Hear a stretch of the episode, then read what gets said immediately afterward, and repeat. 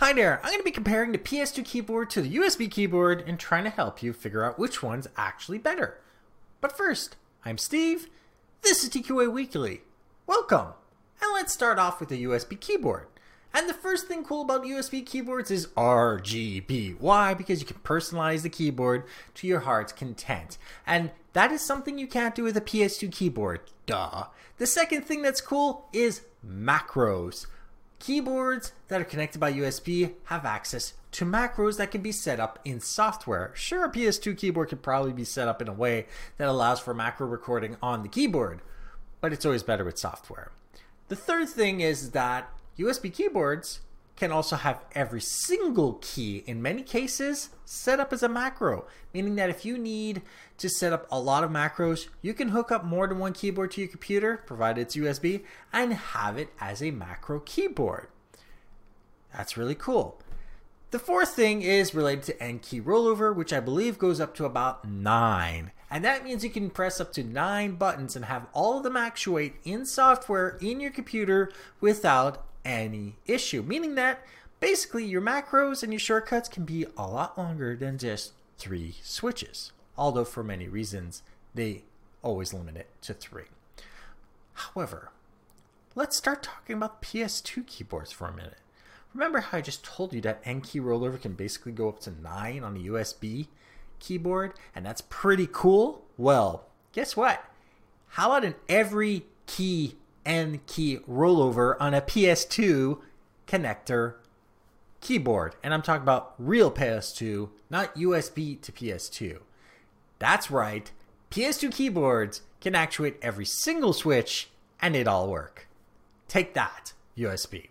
The second reason why a PS2 keyboard is better than USB is there's basically no conflicts in software. There's nothing about a PS2 keyboard that will cause issues from a typing standpoint, meaning you can type as fast as you want and you are guaranteed to get the switches you are typing to work correctly. The third feature of a PS2 keyboard that's great is its lower lower power requirement and better compatibility. A basic keyboard with a PS2 connector is usually a lot more compatible with other software, and for that reason, many mainboards still give you a PS2 connector on them for a crazy reason. I wonder if that has anything to do with the fact that you're basically guaranteed that it's going to work. Now, a fourth neat detail about PS2 keyboards, you know, the real one, especially like the old ones, is they last longer. Yes, last longer. They are better built. Therefore, they're going to stay around for a really long time. So, if you have a really nice PS2 keyboard that you want to continue using, chances are it will last a really long time and you'll be able to use it for a really long time. And that is really neat. Also, because of the way that it works, you don't basically need to deal with any drivers or whatever. The basic driver in Windows is sufficient, which is the fifth reason why PS2 keyboards are better than USB keyboards.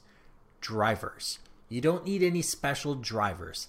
A USB keyboard, for the most part, that is very basic, won't really need drivers. However, the second you have a gaming keyboard, you need drivers. You need specialized drivers. And if these specialized drivers fail in any way whatsoever, you are screwed.